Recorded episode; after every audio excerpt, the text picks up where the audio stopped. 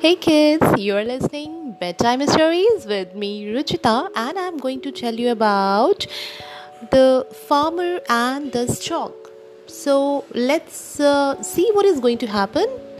Here we go.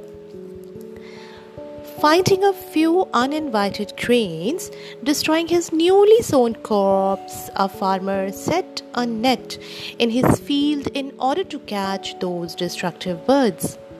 Next day, when the farmer strode across the field to examine the net, he found that the net was full of grains and a stork.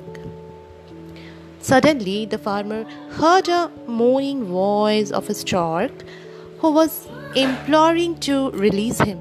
The stork innocently cried, I am a poor stork and I have not eaten your crops. I serve my parents with dutiful work. The stork pleaded for life, but the farmer cut him short. All this may be true enough, but you have been caught with those destructive birds.